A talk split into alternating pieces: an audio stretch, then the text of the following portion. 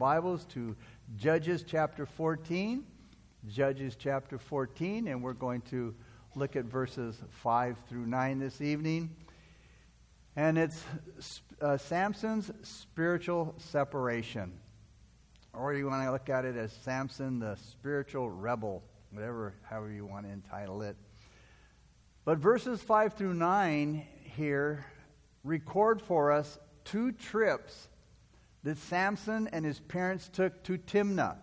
Now, you've heard me use Timnath or Timnah. They're, they're both the same place, but I'm using Timnah because it's shorter or easier to remember. But anyway, it records two trips that Samson and his parents took to Timnah to bring about the marriage of Samson to his uh, Philistine heartthrob who lived there in Timnah. The first trip that Samson and his parents made to Timnah was to make the wedding arrangements. The trip would involve his parents, of course, and himself, but his parents talking to the girl's parents about her marrying Samson and then also paying a dowry to the girl's parents. The second trip that Samson made to Timnah was for the marriage feast, and that was the time to make his marriage ceremony official. Let's begin now in chapter 14 with verse 5 and verse 7. And so it says in verse 5 So Samson went down to Timnah with his father and mother and came to the vineyards of Timnah. Now, to his surprise, a young lion came roaring against him. Verse 7. Then he went down and talked with the woman, and she pleased Samson well. And if you picked up on it, on both trips, Samson, it says, went down. He went down. And in verse 1 of chapter 14, we read, he went down to Timnah. So, three times, and I always encourage people, I mean, they're just two words. Underline them. Because when you look at those words, went down, it will remind you of what it means, what happens and how many times that will happen when you separate yourself spiritually from God and His Word. And so, three times in the first seven verses, talking about Samson's trip to Timnah, it says he went down. And now this speaks, now here it speaks specifically geogra- uh, uh of a ge- geographical going down, going down towards, again, Timnah. Because going down speaks mainly of the geographic situation. Because to go from Zorah, Samson's hometown, to Timnah, which was the home of the Philistine girlfriend, Samson's pathway would have to go down the rocky mountain gorges to get there. But we must not take these geographic references lightly or unmeaningful because they really do have spiritual importance when you look at what he's doing. Here, the spiritual implication is pretty clear. Samson's moral and spiritual pathway was downward, just like his geographic pathway. And the threefold mention of going down or went down powerfully drives home this truth. The threefold references to the downward path of Samson in his disobedience, it reminds us of the threefold reference to the downward path, remember, of the prophet Jonah when he rebelled against God and would not go to Tarshish. Because of Jonah's disobedience of not going to Tarshish, remember we read Jonah went down to Joppa. Then he went down to the bottom of the ship that was headed to Tarshish. Then he went down to the bottom of the sea, just a continual downward life. As in the case here with Samson, the repeated reference to Jonah's going down was to drive home the point of the downwardness of the path of Jonah's rebellion to the will of God.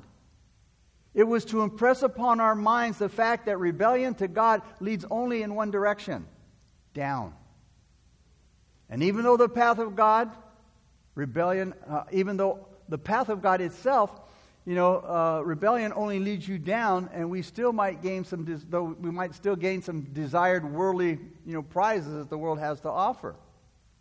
Now, like Samson, we might enjoy some pleasures, and, and, and we might, you know, achieve some great, you know, physical exploits, achievements. We might become popular. We might gain possessions. We might obtain some political position and power. But you know what? We're still going down, down, down. And if we don't wake up and we don't come to our senses and change the direction of our life, one day we'll find ourselves at the bottom and not the top. And there will be no way of escape. And I've said it before, but one of the, the, probably the worst judgments of God is to allow you to go where you're headed because we won't change our direction. We won't obey the will of God. And so, to avoid such a disaster, we need to put the measuring rod of the Word of God on our lives to see just what direction we're going. Only the Word of God will be accurate in telling us this information. Now, the world, it definitely can't be trusted to tell us, to tell us which direction we're going. Because they'll, they'll tell us that we're moving up when we're actually going down. They'll, they'll, it's like they can, they'll arrange the scenery that we see around us. And, and, and the comments that we hear, they'll, they'll, they'll fix them, uh, arrange them in such a way so that uh, it, it, seems that, we're, that we're going up and not down when we're rebelling against God. So, if we want to really know whether or not we're going up or down, we'll have to measure our lives by the faithful, trustworthy Word of God. You want to know what's right? Read the Word of God. You want to know what's wrong? Read the Word of God. You, know, you want to know which way you're going, if it's right or wrong? Read the Word of God. It's the measuring rod for everything that we do in our life. Both Samson and Jonah, in the beginning, they, they appeared to be successful in, in, in what they were doing, in their rebellious pursuits. But God's word continually reported that their behavior was going down. And it was just a matter of time that proved what God said. Not the rebellious of these two men of old. All right? Not their behavior. So it will be the same for us too. Not just them, but it will also do the same for us. It will tell us what direction we're going. But they do have spiritual importance. Because here the spiritual implication, is clear. Samson's moral and spiritual pathway was down. It was down, just as was his geographical pathway going down. And on both trips to Timnah, Samson started walking with his parents. But after a while, he left them. And he took a slight detour. Now, a lot of times when we take a detour from the pathway of God, we might say ah, that was no big deal. It was just a slight detour. But don't take those detours lightly. Samson, like I said, started walking with his parents to Timnah, but after a while he took this detour through the forbidden vineyards of Timnah. Look at verse 8 now. It says, After some time, when he returned to get her, he turned, notice, he turned aside to see the carcass of the lion, and behold, a swarm of bees and honey were in the carcass of the lion. Now, this shows his, his, his own self serving ways. Leaving his parents, it says he, took, he went aside, leaving his parents so that he could take this trip through the forbidden vineyards. It shows two evil practices of a rebel. First, what, it, what did it show? It showed his discourtesy to his parents. He was pretty disrespectful. Now, see, he needed his parents on this trip, and that's why they're going. He needed his parents to go to Tim, Timnah so that they could make the necessary arrangements for the marriage. Now, without them, he couldn't get married. They, his parents, took the time out of their own lives to make the trip to Timnah for him. So he could have at least shown his appreciation by walking with them all the way. The second evil that we see when he you know, took that detour, left his parents alone, was his disregard for his vow to God. His disregard for, for God. That is, in, in going to the vineyards. Samson was a Nazarite. And one of the laws of a Nazarite was to stay away from the fruit of the vine. Listen to Numbers chapter 6, verse 3. Speaking of a Nazarite. It says, He, the Nazarite, shall separate himself from wine and similar drink. He shall drink neither vinegar made from wine nor vinegar made from similar drink. Neither shall he drink any grape juice nor eat fresh grapes or raisins. All right, so again, he, he, he, he separates from his parents in order to walk through the vineyards of Timnah. Now, okay, we just read what Numbers 3 6 said. So it seems like walking through those vineyards, what's the big deal? All right? It, it you know, it, it, doesn't seem like it's that big of a deal. But when you read this verse, it makes it a big deal. And that's the thing that we need to keep in mind. When we read the scriptures, now it may not seem like a big deal to us, but God says what He says to us for a reason. We need to consider His infinite wisdom. We need to consider that God sees ahead of us. He goes before us, the Bible says. He knows who we are, and He knows our weaknesses, and He says, Don't do that. Don't go there. Because you see, if the fruit. If the fruit of the vine is off limits, God is, God is really saying something without being specific. If the fruit of the vine is off limits, then the temptation, notice, to eat grapes or raisins is a very real possibility. I mean, you know, you're walking through the grapevine, you're walking through, walking through vineyards, and there's these beautiful, delicious looking grapes. You're going to walk through that vineyard, tell me, without picking a few of those grapes and eating them? The slightest temptation it sounds like no big deal. Oh, I can handle that. But here's Samson. He walks through this forbidden vineyard. So, again, the temptation to eat grapes or raisins is a very real possibility. So it seems wise to stay away from the vineyards. And see, that's, again, that's God's wisdom. Because we're not good at looking and considering temptation because, again, it won't happen to me. I won't do that. I have standards. You might. But God is much more powerful when he comes to, I'm sorry, Satan is much more powerful in his temptations than we think he is. That's what happens, though, when somebody is spiritually separated from the laws of God. He will flirt with disaster. How many people, you know, maybe you, I know even my own self, how many people, you know, flirt with disaster and, and, and then they end up, end up indulging themselves. How many people got started, you know, or became an alcoholic because they thought, oh, a drink or two won't hurt me? Or they got, you know, hooked on drugs because they thought, oh, well, you know, I, I do this socially.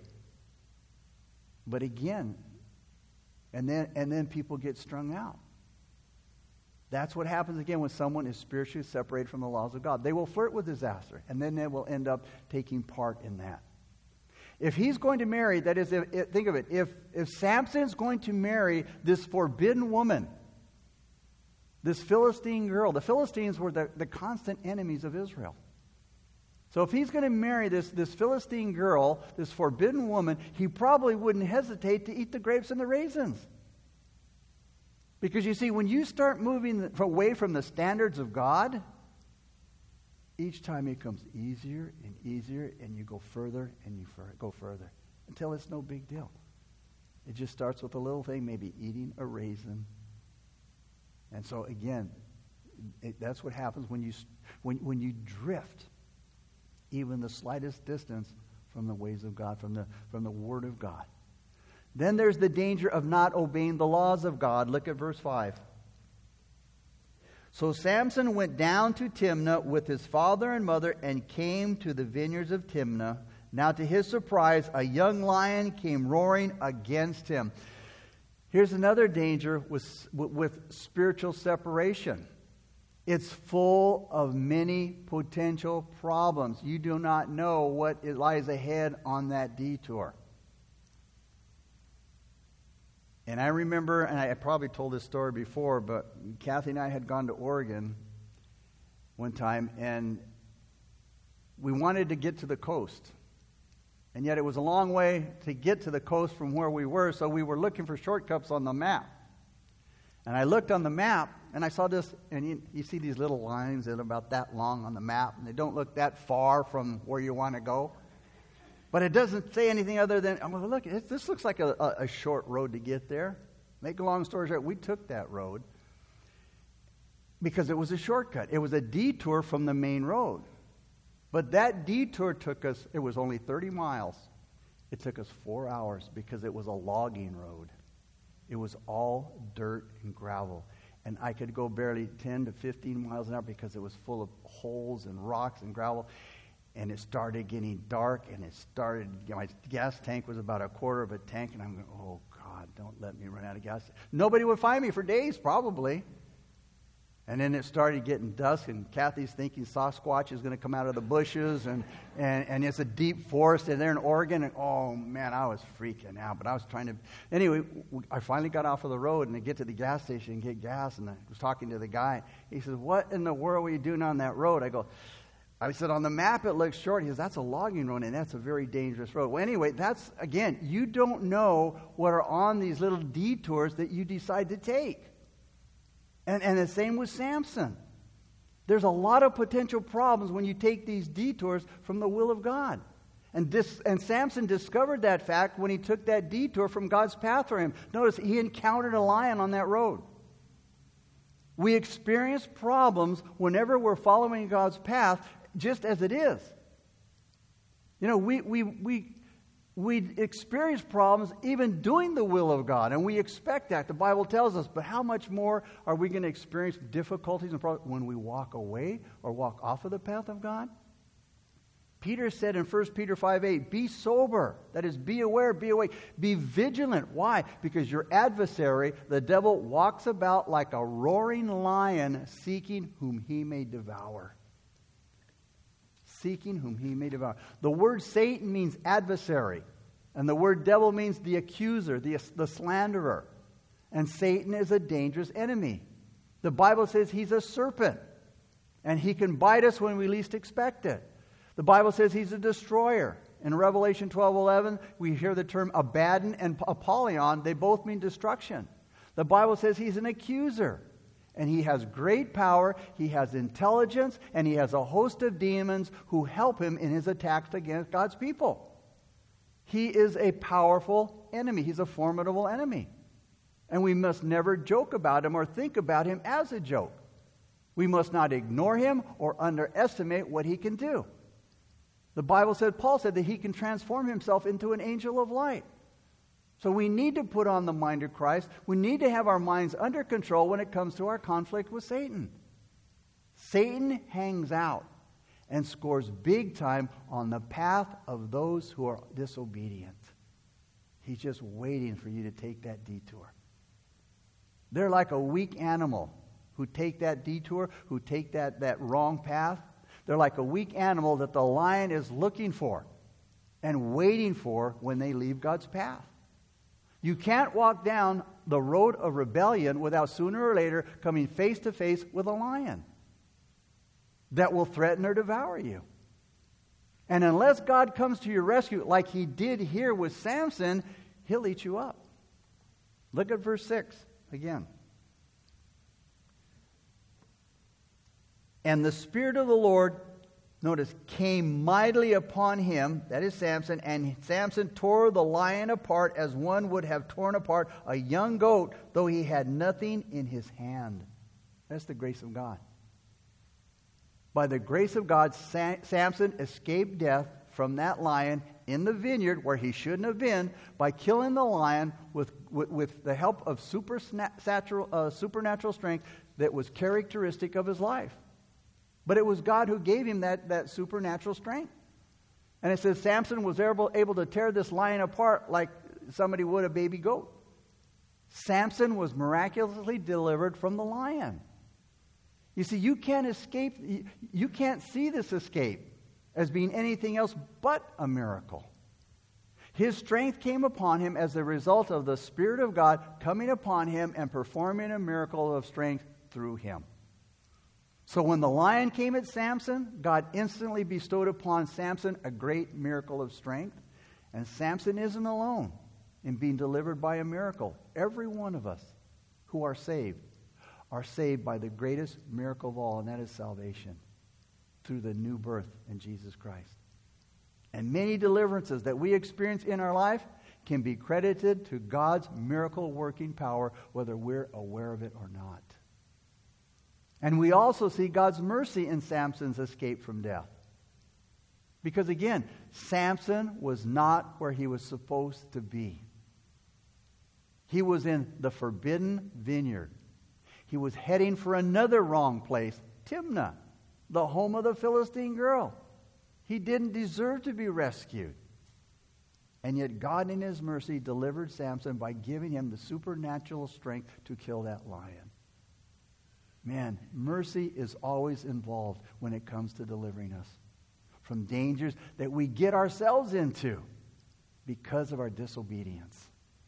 The psalmist said in Psalm 117, verse 1 and 2 Praise the Lord, all you Gentiles. Laud him, or praise him, all you peoples, for his merciful kindness is great towards us. Great towards us, and it is.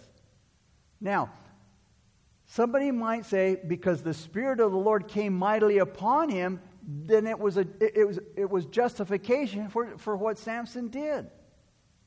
You know, like, well, well, the Lord bless him. God gave him strength to kill that. So, you know, it, it was a justification for, for Samson being there. Well, not so. Some people look at, look at Samson's walk through the vineyard as it was just an innocent trip. And the Spirit of God coming upon Samson to deliver him for his wrongdoing, hey, that does not justify what Samson did any more than the Spirit of God coming upon the sinner in salvation, justifying the past sins of the convert. What it does show us is how amazing the grace of God truly is.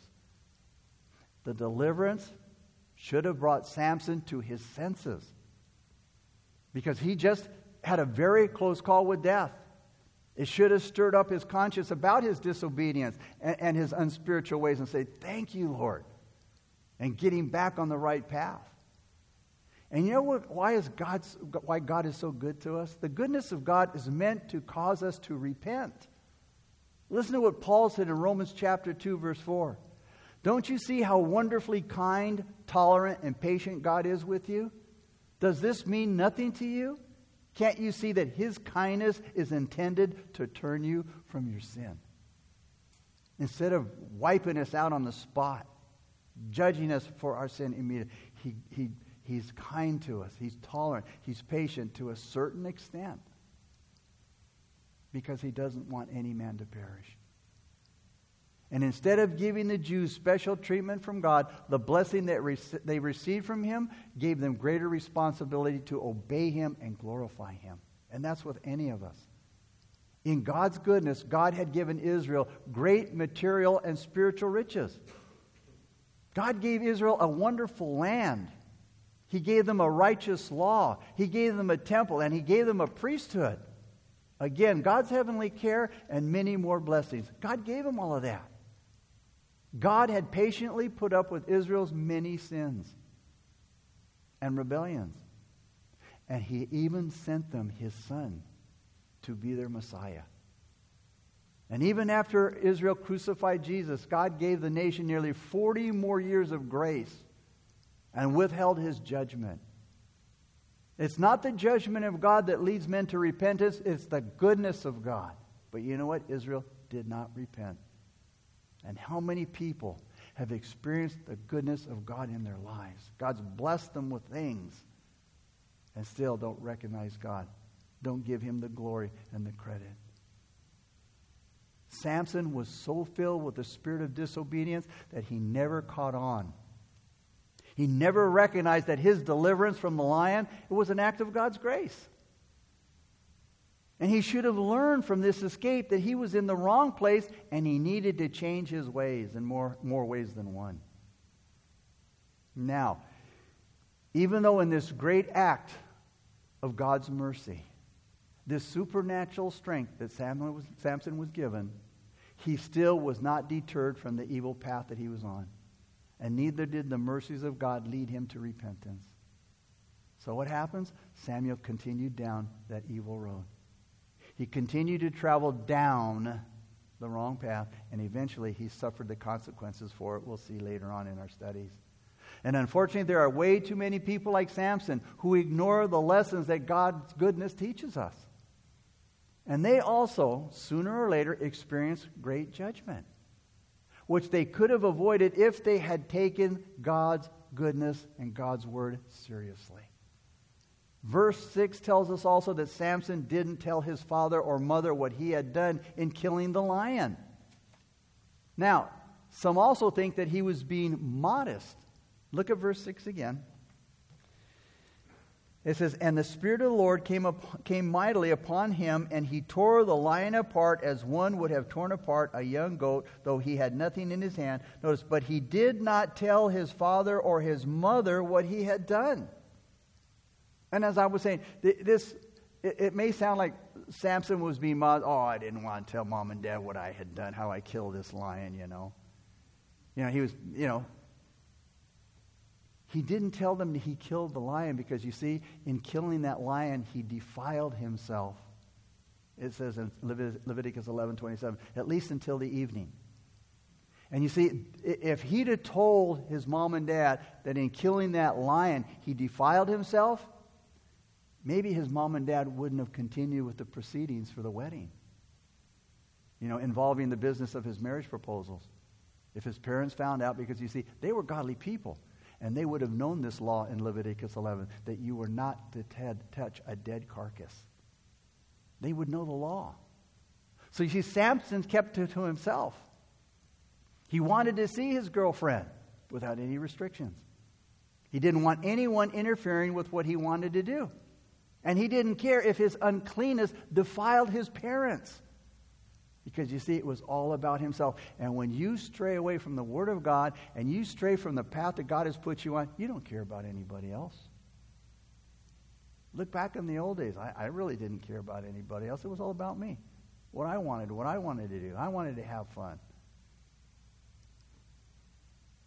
When we find pleasure, what we find pleasure in, it says a lot about our character. The obedient Christian will experience a lot of pleasure in the Word of God and in truth and in righteousness, in things that have to do with God. We'll find, I mean, you know, I, look at the old days when I wasn't a believer versus the, the days that, that I've been saved. And, and I, you know, I've, I, I can't even explain the pleasures that I have found being a Christian, being in Christ. On the other hand, the disobedient person, the one that rebels against God and God's way, they won't have much pleasure at all in things that are good, and things that are moral, and things that have to do with God. Samson took great pleasure in defiled honey. He liked honey. He liked bee honey, and he liked his Philistine honey. But they were both defiled. His Philistine honey was eventually his downfall. You see, defiled honey is the downfall of a lot of people. And that defiled honey, uh, it can be anything. It's one of Satan's favorite traps. And we need to watch out for defiled honey because you see, it can and will and will quickly corrupt you. Honey is sweet and it's good, but only if it's undefiled. Samson's first trip to Timnah with his parents was for them to negotiate the, the marriage proposal of his Philistine girlfriend, whom God said, you know, Samson's not to marry. God forbid it because she was, she was a heathen, you know, based on God's law. She was not from the family of God. But Samson didn't seem to care about what God's word said. He didn't care about what his parents said. And he, wouldn't, he wasn't going to allow anything to stop his pursuit of her. Not even remembering, hey, I'm a Nazarite, and I took a vow to God. His judgment and his conscience was being dulled, de- being desensitized by his wants, by his desires for her. Look at verse 7. Then he went down and he talked with the woman, and she pleased Samson well. So the conversation that he had with his Philistine girlfriend, hey, it was a whole lot different than his conversation with his parents when he basically commanded his parents to go down to Timnah and get her for him. Samson's parents were against the marriage. And they let him know that, that they were not happy about him marrying this girl. But Samson didn't care. He adamantly demanded, You go down there and you get her for my wife. So it was a very pleasant conversation for Samson or his parents. What his parents said to him didn't make him happy. But what his Philistine girlfriend said to him, he said in verse 7, oh, he enjoyed her conversation. This shows the character of Samson and the disobedience that was in his heart. See, disobedience doesn't like when you go against its desires. Disobedience finds joy in the things that are forbidden, but sooner or later, they're going to destroy you. And then on Samson's second trip to Timnah, he took a little detour, as we've already learned, leaving his parents behind, just like the first trip, and he took this private trip into the vineyards of Timnah. Now look at verses 8 through 9. After some time, when he returned to get her, he turned aside, notice, to see the carcass of the lion, and behold, a swarm of bees and honey were in the carcass of the lion. And he took some of it in his hands, and he went along eating. And when he came to his father and mother, he gave some to them, and they also ate. But he did not tell them that he had taken the honey out of the carcass of the lion. What Samson did here, it shows his disobedience and what he finds pleasure in. There are a lot of people who don't think what Samson did here was a big problem. But again, they don't take into consideration what the Bible says. A lot of times we justify our wrongdoing by thinking, it's not that big a deal. I'm not hurting anybody. It's just me. But again, we have to take into consideration what does the Word of God say? Listen to Numbers 6, 6 through 8. Speaking of a Nazarite of which, again, uh, Samson was a Nazarite. He took the vow. It says, All the days that he, okay, the Nazarite, separates himself to the Lord, he shall not go near a dead body. He shall not make himself unclean, even for his father or his mother, for his brother or his sister. And when they die, because his separation to God is on his head, all the days of his separation, he shall be holy to the Lord. So he said, No matter whether it's your mother, your father, you are not to touch a dead body. And again, in the wisdom of God, you know, in, in dead bodies, depending on how long they, they've been dead, you know, it, it can, there can form decay and, and, and, bacteria and all these kinds of things. And, and so it makes you unclean. It, it, you're defiled.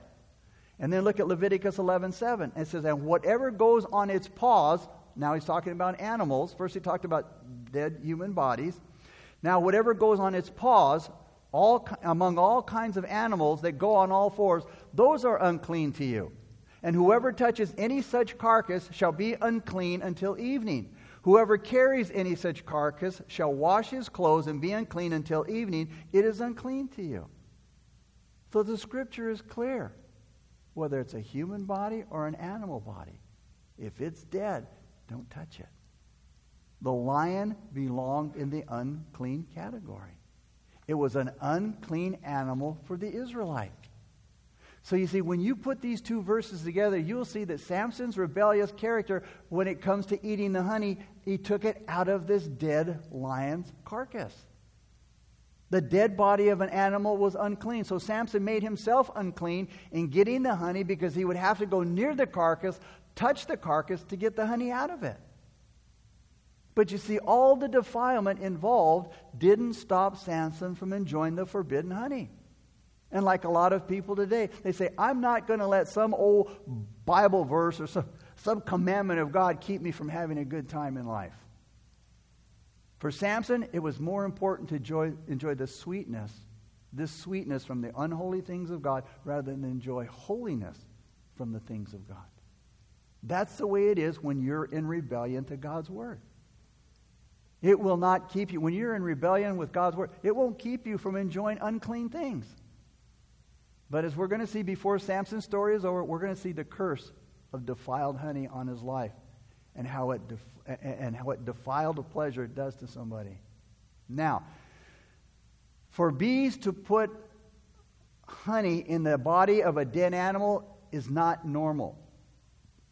And, and, that's, a, and that's a good reason for people to doubt what the Bible says here about this particular story because it's not normal. It's not possible. But we need, and we need to know that. It's not impossible, I should say. And we need to know that, you know, again, anything is possible with God. And when He's moving and He's working and He's carrying out, you know, uh, His way, He can do anything to bring about His, His, His will. God does the impossible. All things are possible with God. So, in normal conditions, for, for bees to put their honey in a dead carcass, that wasn't, that wasn't normal. And in constant high, hot and dry weather conditions, in the area where Samson lived and traveled, the lion carcass could quickly become an acceptable hive for bees. Now, Carl Frederick Keil, who was a 19th century theologian, quotes, uh, quotes scholars who say that in this kind of weather, you know, again, constantly hot and dry, he said, The heat of a sultry season will often dry up all the moisture of men or camels or lions too that have fallen dead within 24 hours of their death, without them passing into a state of decomposition and decay, so that they remain for a long time like mummies without change and without stench. In a carcass dried up in this way, a swarm of bees might form their hive there just as well, just like they would do in a hollow uh, uh, trunks or, or trees or clefts in the rocks or where wild bees are accustomed to form them. In spite of the fact, these bees avoid both death bodies and carrion. So the critics don't have any reason to believe or to think that this, truth, this story is not true. Verse 9 again. He took some of it with his hands and went along eating, and when he came to his father and mother, he gave some to them, and they also ate, but he did not tell them that he had taken the honey out of the carcass of the lion. So Samson takes this honey. He's already defiled himself. Now he takes some of this honey from the dead carcass of the lion, and he gives it to his parents. What does that tell you? That he was just being a, being a nice son. Here, mom, dad, enjoy some honey. Now, we know that sharing, hey, it's a good thing, and especially with your mom and dad. But this sharing that Samson did with his parents was definitely not a good thing, and it wasn't out of love for his parents because in doing so, he defiled them. What he did was deceitful. It was a terrible thing that resulted in polluting his mom and dad, his own parents. It was a mean thing that Samson did to his parents. What Samson did here teaches us about the goal of evil people and about the craftiness of evil people. Evil people want others to do evil with them. And how many times as young people you used to hear your mom and dad, you may hear your mom and dad, don't hang out with that group of people. Don't do this. Don't go there. Why? Because can, that, that evil can, can be, be upon you, and you also get involved in that evil. Because evil people want other people to do evil things with them. And, and, and, so Samson wasn't happy eating the defiled honey by himself. So he brings some of this honey to his parents to get them to eat with them, to eat some of it too. But he would bring him down to uh, bring them down to his level. What Samson did showed no care or respect for his parents. He just straight up deceived them. And it was mean giving them the defiled honey. So, what Samson did to his parents, it should be a warning to us about, about who we have as friends. There's a great danger in having the wrong kind of friends. If Samson's parents had taken a tougher stand with their son and refused to go to Philistia with disobedient and, his, uh, and rebelling Samson, they wouldn't have had been defiled. Evil people come across nice and friendly. They come across as friends. But they're not really a friend when they encourage you to do things that are wrong and go to places that defile you. These people are people that we don't need and shouldn't trust as friends. Even professing Christians, if they're living in a worldly, backslidden life, they're not good people to have as friends because they will also try to pollute you. Backsliders will try to drag others down to their polluted, low spiritual level. This helps them to quiet their guilty conscience. It helps them to feel better about their wrongdoing. 2 Thessalonians 3 6. Listen to what Paul said. We command you, brethren, in the name of our Lord Jesus Christ, that you withdraw from every brother who walks disorderly and not according to the, to the tradition which he received from us. Now, you hear, when you hear what I just said before this verse, you say, oh, well, that's not very godly. That's not very loving. Where's the love? Paul said, withdraw from those people, even though they're a brother. if they're walking disorderly and not according to the tradition that, we, that you received from us. 1 Corinthians 5.11, listen to what Paul said. But now I have written to you not to keep company with anyone named a brother. He says, don't keep company with anyone who says they're a Christian, who is sexually immoral, covetous, or an idolater, or a reviler, or a drunkard, or an extortioner. Not even to eat with such a person. Now, these are the kind of verses that people don't like to hear. But in the view of Samson's behavior, in defiling his parents with defiled honey, it, it should make us appreciate Paul's warning and, to, and really take it to heart. Samson didn't tell his parents that he got the honey from the, the, the body of a dead lion. And of course, he didn't tell them because you see, that honey was defiled. And if he had told the truth to his parents, they might have thought twi- twice about eating it. So Samson carefully and quietly hid the truth from his parents about the honey being defiled. He made it look like he was being a very thoughtful, very generous son and bringing his parents some delicious honey. Here you go, mom. Here you are, dad. So, in closing, Revelation 12 9 says, The great dragon was cast out, that serpent of old, calling the devil, uh, called the devil and Satan, who deceives the whole world. He was cast to the earth, and his angels were cast out with him. Satan is a liar, and he's a deceiver and how deceitful evil men are in, in pushing their deceitful and polluted products, presenting them as good, sweet, nice, and good for you. We see their advertisements on TV. They make them look so good for you. But they don't tell you about the corruption and the death behind them the alcohol, the drugs, the way to have a good time, living it up. The deceiver never tells you its product is deadly and that it robs and ruins and kills you. Now, there again are some people who look at Samson sharing of the honey with his parents, and they look at, oh, what a, what a good son.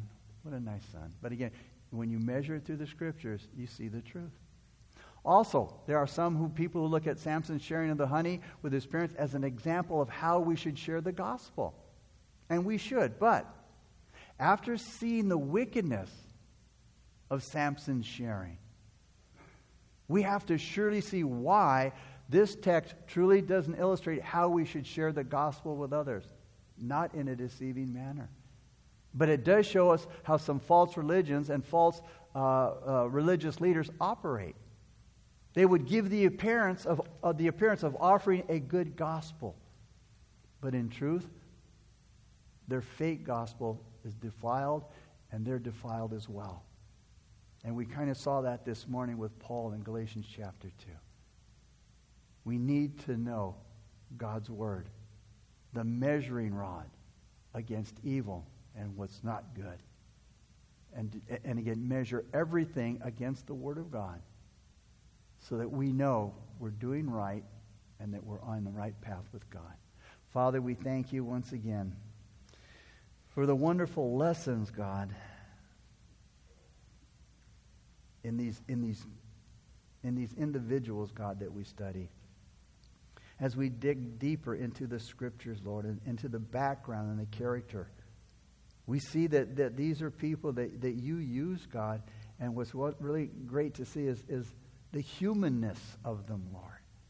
Father, their failures as well as their achievements, God. Lord, help us to learn how to achieve in, the, in the right ways, God according to your word and according to your will. And help us not to do the things, God, that would defile us and defile others. So, Father, we thank you so much for your word. We just thank you so much, God, for the lessons that you teach us, Lord. So help us now to walk and to move in the ways of the Lord. We pray in Jesus' name. Amen. All right.